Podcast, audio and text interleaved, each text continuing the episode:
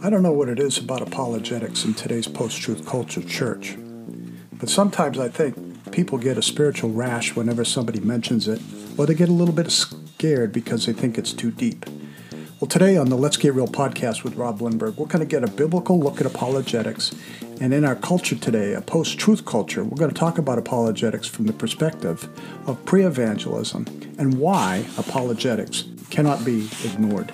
So join us on the Let's Get Real podcast and talk about this whole issue of why apologetics cannot be ignored.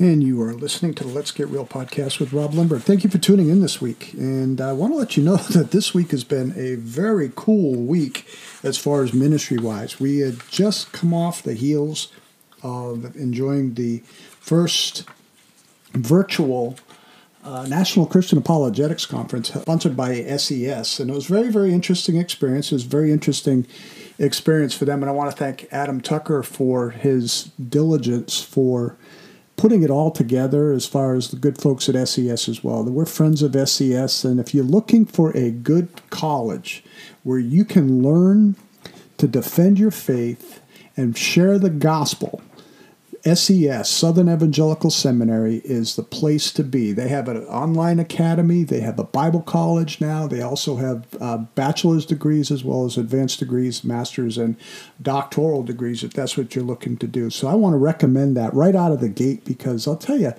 they really launched out and doing something this whole week, starting Monday, and it ended yesterday with about three or four plenaries and, a, and one breakout session. And people got to pick breakout sessions, but before I get off track here, I, I want to let you know that after thinking about, you know, we talked about anti-intellectualism a few weeks ago, and we spent a few weeks on that. And we also spent a, a, a show on uh, moralistic therapeutic deism. And please let us know. Uh, you can email us at real issue apologetics at yahoo dot com and let us know what you think about those shows. And let us know if you do have any questions. We always welcome your feedback. Also, if you go to our blog, rob lundberg apologetics dot com, and you wish to subscribe, we'll, we're going to start sending out newsletters. I sent out my first newsletter yesterday, just thanking people for subscribing and just sharing some things, sharing our heart as the whole pulse of this ministry. And, you know, we've been really evaluating where we are going as far as as a result of COVID. Yesterday, I got a uh, uh, instant message from somebody asking if my wife and I, my wife Kathy and I, were also doing any teaching on apologetics. So right now, Kathy and I and my daughter Christine are actually going and thinking about ways maybe to do something, maybe on Facebook. We haven't really started meeting together. And my good friend Charles Irwin uh, and, and his wife Debbie, they were hosting uh, a while back, and then all of a sudden the COVID came out, and, well, of course, here we are. But what I want to do today is I want to deal with the whole subject of apologetics. And, you know, I used a, a term, and I got this term from my good friend Doctor Richard Giao at Southern Evangelical Seminary, because whenever people go sidewards about a deep issue, it seems like they get a, a spiritual rash, because it's something that they seem to be afraid of. It sometimes it's irritating, like a rash is. It's like, you know, they just don't really understand it. And, you know, I had somebody this past week uh, at church thinking that apologetics is like a hobby, and it's far from that for our family is concerned. Apologetics should be a discipline for how you are able to answer those who are asking you, as Peter says in First Peter chapter three, verse fifteen, for the reason for the hope that you have. And, and we do this with gentleness and respect. And folks, if you say that you have gone out and shared your faith, and you haven't found yourself in an evangelistic, uh, pre-evangelistic context, or if you haven't put yourself in a situation where you have had a conversation with somebody, and they start asking you questions, chances are you're not doing evangelism correctly in our post-Christian age. You know, sometimes people think, well, you know, just give them the gospel. And I've done a show in the past on how, why the passage in Isaiah fifty-five eleven is not for New Testament Christians today. And that's the one that talks about, you know, God's word will not return void. Folks, that is not something that evangelical believers need to be applying. Now, we do know that the Bible is the inerrant word of God, and we do know that it is God's word. And yes, it is profitable for teaching, for correction, for rebuke, uh, for, so that the man and lady of God will be thoroughly furnished for every good work. But folks, we need to learn how to apply Scripture in its context, in its historical context. And don't just make it say what you want it to say if it's out of it, you're ripping it out of its historical context. I'm going to do another show on that a little bit later, but what I want to do, and it seems like I'm chasing rabbits right out of the gate, but that's okay.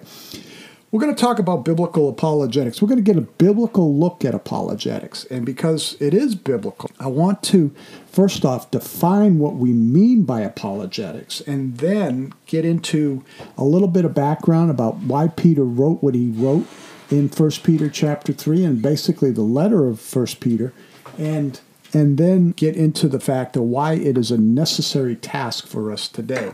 Now, let me just tell you what apologetics is all about. First off, someone once said that the trouble with most theologians is they go down deeper and stay down longer and come up murkier than anyone else I know.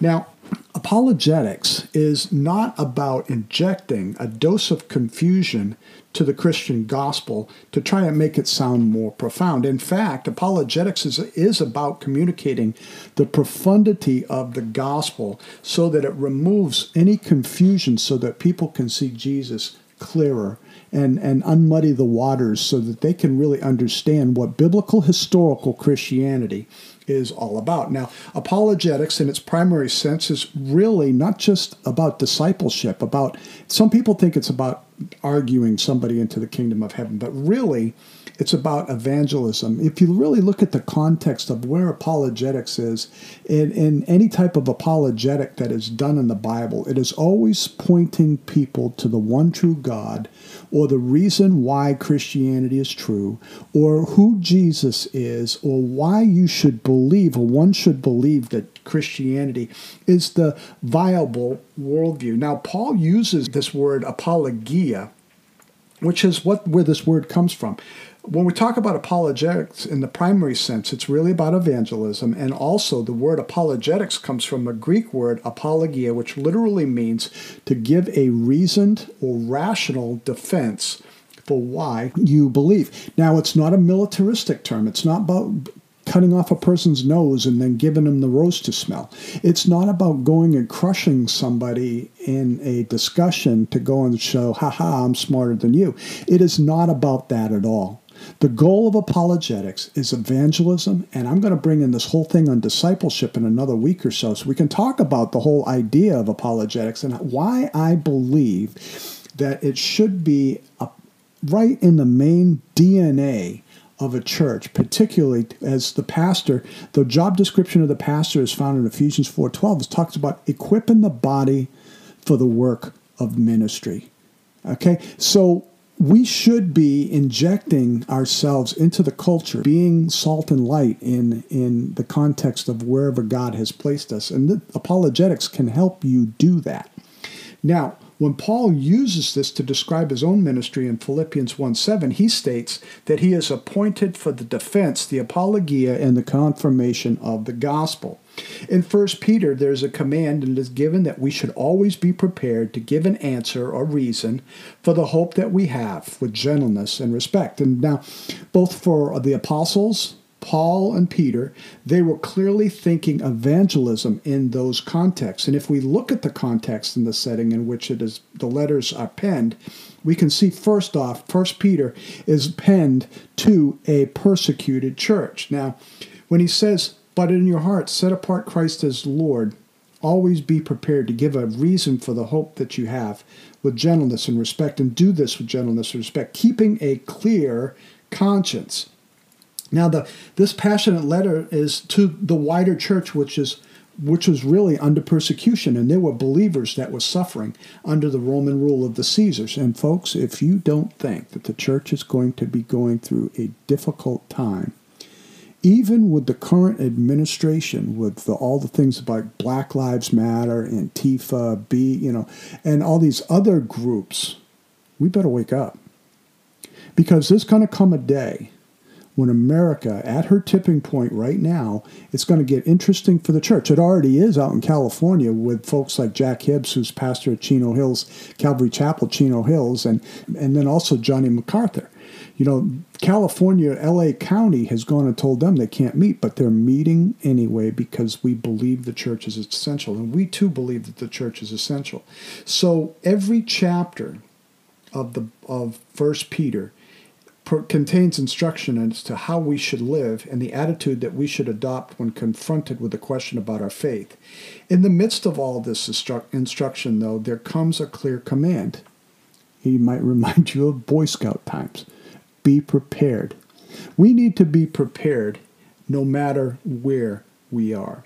And be prepared is given to the, it's about giving the apologetic hope for that, the reason for the hope that you have, with gentleness and respect. Now, what then can we learn about this brief text about apologetics? Well, first and foremost, number one, we see the lordship of Jesus Christ. Now, in that phrase, set apart Christ, make him holy.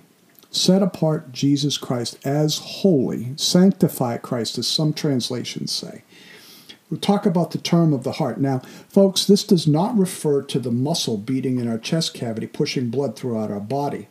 This is often confused by preachers invoking the need for inviting Jesus into our hearts. So if you want to have, if you want any answers as far as what I believe about that, I'll be more than happy to tell you.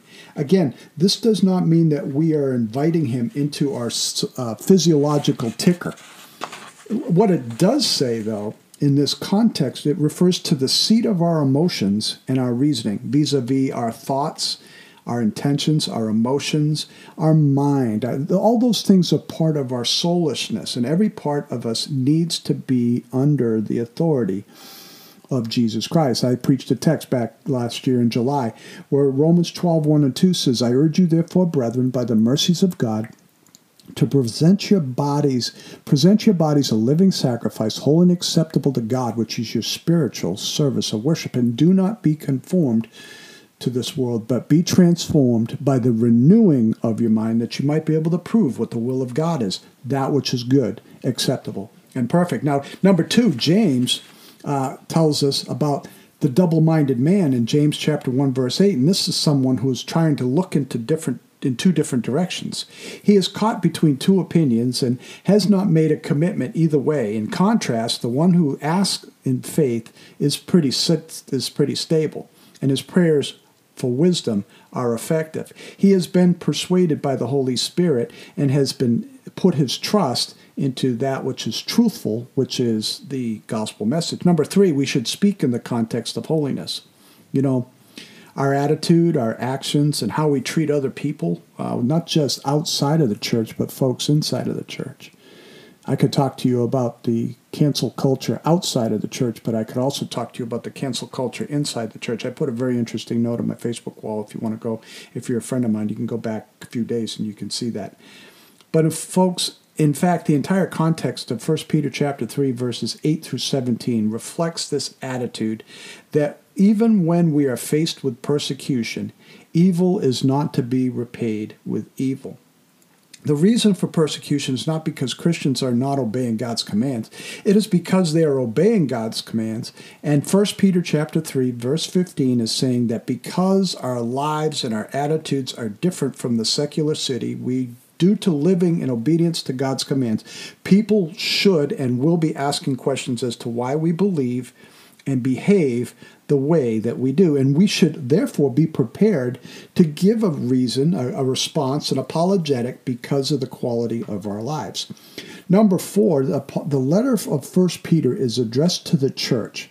Despite the fact that there are folks who are trained in apologetics, and folks, I'm trained in apologetics, but I don't take this as an elite exercise that it's only for a few people. In fact, I take the opposite perspective.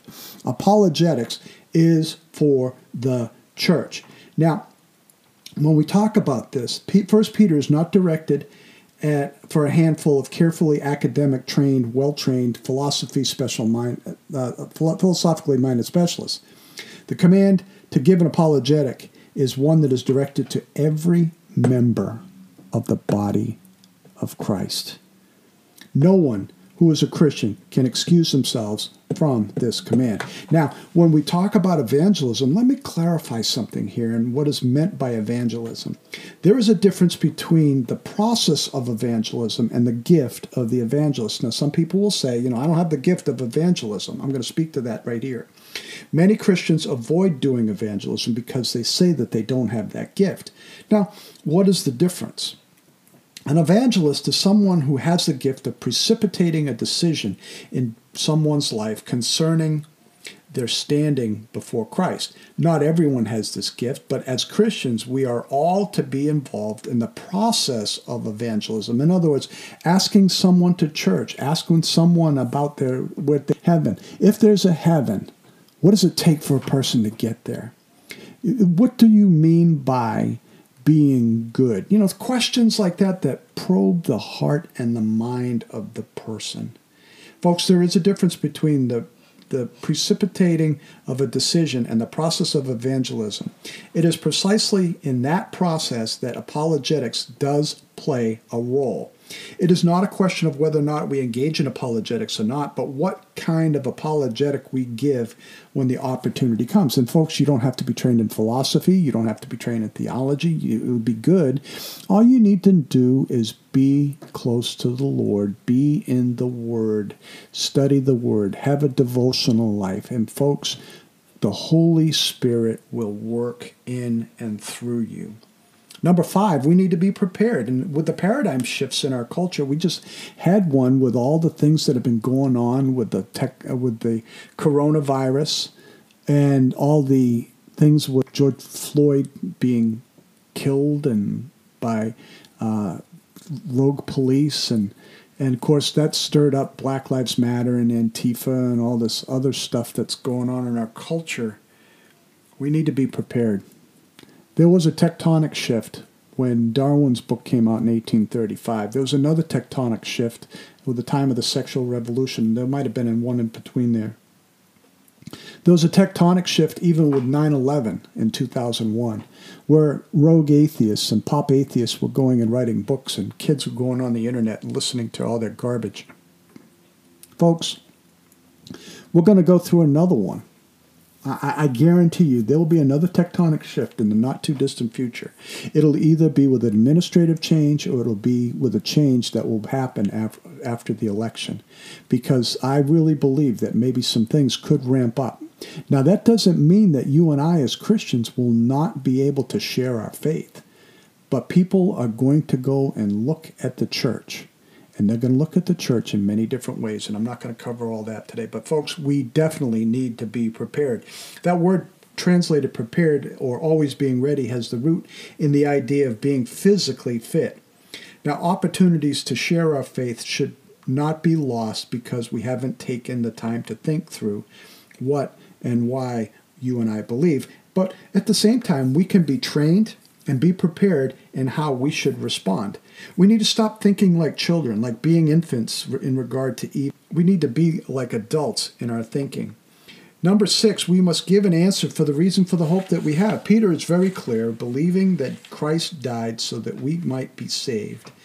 Folks, that's not a superstition. Around, around resurrection time, around Easter time, for those of you who use that, that, that title, I have a flyer that I give as I give our church that goes as a bulletin insert, and I've written that on why the resurrection is true, because I came to faith investigating the resurrection over forty years ago. Instead, there should be a reason for the hope that you and I have. Let me say this. There is a logic behind the gospel. And some people might get a rash with that one, word logic. Oh, no, you know. Um, there are reasons that can be communicated and explained concerning the atonement, the substitutionary atonement of Jesus, even reasons for why we believe in the Trinity. You know, now that's that's a whole subject right there. But all that said, we must be ready to give an explanation, a defense of why the gospel of Jesus Christ is true and why we have committed our lives to Jesus Christ.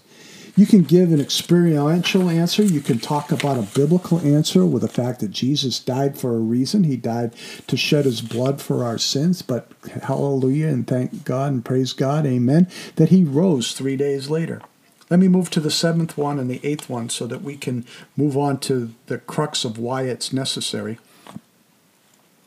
With the Lordship of Christ in our own lives is the starting point in giving an apologetic. Any apologia must therefore lead to the flow from the cross to the cross. It, it can either flow from the cross, it can either flow to the cross, and since apologetics is the handmaiden for evangelism, it should be a supernatural goal for us to point people to the cross and the resurrection to provide their hope. It is also the cross and the resurrection that gives you and I no other reason for our confidence. However, at the same time, we must recognize that there are some people who have no intention of believing what you and I believe. And they might have some legitimate reasons. They might have a lot of illegitimate reasons. But that all of those need to be dealt with. I could share with you of somebody I, I work with right now who has really gone through a difficult time in their lives. They've experienced some things in their lives that have caused a lot of hurt.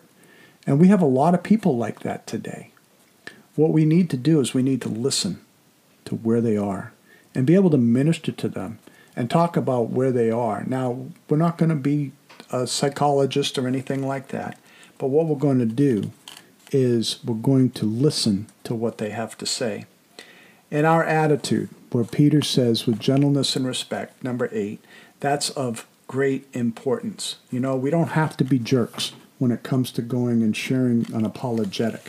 What we need to do is do it winsomely and ask questions and be willing to listen. Now, when I say that apologetics needs is needed in our culture and that it cannot be ignored, you know, I was in Sheetz, which is a local store, one day, and I ended up seeing this guy with a T-shirt on that said church on the back. And I thought, well, you know, the it was kind of, the letters were kind of faded. And I was thinking that it said Epic Church, but it was actually a country singer by the name of Eric Church. And boy, would I have egg on my face. But the conversation started by my asking the young man if he went to church, thinking that that was the church he was going to. He corrected me and told me that the, what the church was, uh, what the what the shirt for Eric Church was all about, and he said that he didn't go to church and did not care about whether or not God existed. When I asked him why, he told me that he never gave it much thought and either to either one of them and walked off with his sandwich and his drink. Now, my point for sharing this, this is something that even happens to those of us who have been engaging in, in reaching out to people. You know, it happens to everybody. You know, you might get excited about something happening where you go and you see something that triggers a conversation and maybe even a question where you can talk about something that maybe something somebody is wearing and then move it into a spiritual conversation. That's how we do it. And but my point in sharing with you about this is this. There is a potential for pre-evangelistic conversation that not many believers would be prepared to engage in. And when I use the term pre-evangelism, I'm referring to apologetics because when we talked about apologetics earlier in our show today, when you talk about it from the perspective of evangelism, you're actually talking about it from a pre-evangelism perspective. Now, when I talk about pre-evangelism, I'm referring to apologetics, and I'm also saying that handing this young man a tract, like Four Spiritual Laws or Got Life Doc, for that matter, would not have worked in this situation. Because what would happen is if he never gave it much thought, he never even considered believing in God or all that other good stuff, and the conversation really was not going to go anywhere. The only thing you and I can do is pray. But many pastors do not pay attention to the need for apologetics in their churches, and if they did, it would be doing a video and doing a workbook, filling out blanks, on like or filling out a worksheet, but little preparation with role-playing and practicing before they go out into our post-truth culture. Now, what does apologetics do for the church and for believers? And let me just share with you four things as we move through our show. We're going to probably go a little over thirty minutes, but that's okay. This is a very important subject today. What does it do? let me share four things.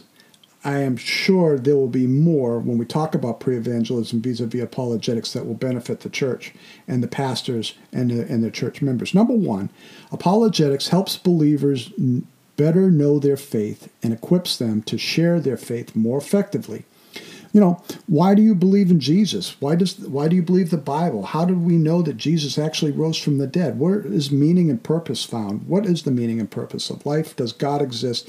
Folks, these are questions that you can work a survey and be able to go and say, hey, you know, I was let's talk about this, you know, and talk about, you know, what did Jesus really rise from the dead? What do you think? You know, Jesus was a historical figure. What do you think about that? You know, ask somebody that. Why? Because what you're doing is you're ready to give a reason for the hope that you have. That's First Peter three fifteen, seven to seventeen. You know, we will never find ourselves in a conversation with somebody who is skeptical to the Christian faith. You know, when we do find ourselves in a conversation who is skeptical, by working through the why of the Christian faith, you and I will be able and ready to converse with a person in hopes to clear the bushes so that they can get a clear view of who Jesus is. Number two, apologetics helps believers in answering people's real questions that hinder them from accepting the gospel. Not everyone in church, in a church service, believes the same way as their pastor. Not everyone in church, in the church pews or the chairs, believes in the same way as the other sheep that are sitting in other pews. In fact, there may be some who doubt that what the pastor is preaching. There may be others who have a question about the Christian faith, but they are too afraid to ask someone who may be a stronger believer. Now, several months ago, I was involved with a conversation with a person who had the questions about Jesus' existence because they watched this movie online called the Zeitgeist movie. This movie attempts, and they do so with shoddy arguments, to prove that Jesus never existed or that he was basically a copycat messiah from pagan myths. This movie ensnared the mind of this man, and he was asking me questions about the movie and if I had a chance to see it. But, you know, God opened up a door where I had a chance to share with him about the real Jesus and his historical existence. Folks, the internet is a dangerous playground in some neighborhoods, and the sheep might run into some slick argument written by a skeptic or a video pontificating a skeptic's reasons why they don't believe what they, they don't believe in Christ. Folks, we don't just do apologetics on the internet. We don't just do apologetics in a podcast that you're listening to today. We do apologetics in life because, folks, we are commanded by Jesus to love the Lord our God with our heart and our soul and our mind, and we are to love our neighbor as ourselves. Jesus, they will know that you are my disciples for your love for one another. And I'm sharing these things because as a disciple of Jesus Christ, we need to ratchet up fellowship of the mind and love God with our heart and soul and our mind and be able to think along with people, but also be able to think along with each other, equipping each other as iron sharpens iron. Number three, I'm digressing here. Apologetics also helps believers gain influence in the public square and provide an open door for them to become a public influence through education, the media, and the arts. Apologists are definitely needed in the church today. Just like the early church, there are times there was a need to help prevent false teachings and apostasy in the church. And folks, we got it in the church today with the New Apostolic Reformation, contemplative prayer, prosperity gospel preachers, and other other bad juju that's that's creeping and slithering around the altar of God. Things like centering and contemplative prayer, which I just mentioned. And, you know, I mentioned those other movements. And also, the newest one is progressive Christianity, which denies the authority of Scripture, says that Jesus' uh, crucifixion was nothing more than cosmic child abuse and that he, Jesus was not the only way to heaven. That's prog- what progressive Christianity is saying. Those are three out of four or five or six that I, I'll probably do a show. And hopefully, I might try and see if I have the technology to do an interview with somebody who is much more authoritative than us on it. But folks, this heresy's flying around, and folks, there are people that are going and you know they look like sheep. They might act like sheep, but their theology may be off. And if they're in a teaching position where they have errant doctrine, they might be poisoning the wells, if you will, in the minds of whoever it is that they're teaching. So we need to be very, very, very, very careful. Number four, as we get ready to wrap our show up, apologetics is definitely needed because of the false claims coming from the cults and the world religions that are around us. Islam is gaining a foothold, and I also t- I also taught world religions when, at the seminary level and at the bachelor's level. But, you know, when you deal with people even just coming knocking at your door, like the Jehovah's Witnesses or the Mormons, and or if you run into somebody at the coffee shop who might be a Muslim, a Hindu, or a Buddhist, and, you know, they, you know, those religions have been around a long time. And many people have understanding of what those religions are. Those who embrace them have understandings of their religion. If you get a little bit of some information about what one of these religions believes, like say you run into somebody who's a Hindu, ask us a question. We'd love to help you. But folks, when you deal with other things, like things that are attacking the truth, like the Enneagram, like yoga in the Christian church, which are basically Hindu teachings trying to be westernized as exercise and mind health. Yoga is an inseparable from Hindu pantheistic worldview because of various things. I won't get into that because of time. Word faith teaching is based on a modernized form of Gnosticism, which is basically Gnostic, meaning the word knowledge. And of course, there's higher knowledge or greater knowledge than what not what is available to everybody else. Let me wrap this up. The Christian who is involved in apologetics can also reach out to the culture and not just the cults. It will help you become a stronger believer, a confident believer, because I'm of the persuasion. Number one, it was Socrates that said that the unexamined life is a life not worth beliv- not worth living. I say the unexamined faith is a faith not worth believing. So, folks, are you examining the, your faith? Are you examining why you believe what you believe? Because, again, the Christian involved in apologetics can also reach out to the culture and, and as well as the cults. And apologetics has a missiological arm reaching into the culture to respond to the humanistic ideologies of our day, and in turn encourage believers to know and understand the times in which we are living, to encourage believers in what we ought to do, just like the sons of Issachar in First Chronicles chapter twelve, verse thirty-two. The sons of Issachar were men who understood the times with a knowledge of what Israel should do. Well, shouldn't you and I, as believers, understand the times in which we live, and then learn from the Word and from incorporating the spiritual discipline of apologetics and incorporating our apologetics into a pre-evangelism, so that you and I will know then how you and I should live in our post-truth culture. You've been listening to the Let's Get Real podcast with Rob Lundberg. If you have any questions, email us at realissueapologetics at yahoo dot com. Let us know what you think about our show. Let us know and share this with others. Share if you know you have somebody in the church that needs encouragement. We're here for them. Let them know that you listen to us. Let them know that you subscribe. Encourage them to subscribe as well, because we are interested in equipping you. We're interested because, folks, we live in a dire day. And as part of our uh, our gift to you, we want to equip you, to help you engage, to help you become a more effective believer in reaching those in your particular concentric circle of concern. And now what I mean by that is those people who are near and dear to you. People are looking for hope in a, con- in a culture today that is canceling people out and causing people to look for hope. We need to understand the definitions of love, the fact that there are more types, definitions of love. You've got parental love, romantic love, brotherly love, and unconditional love.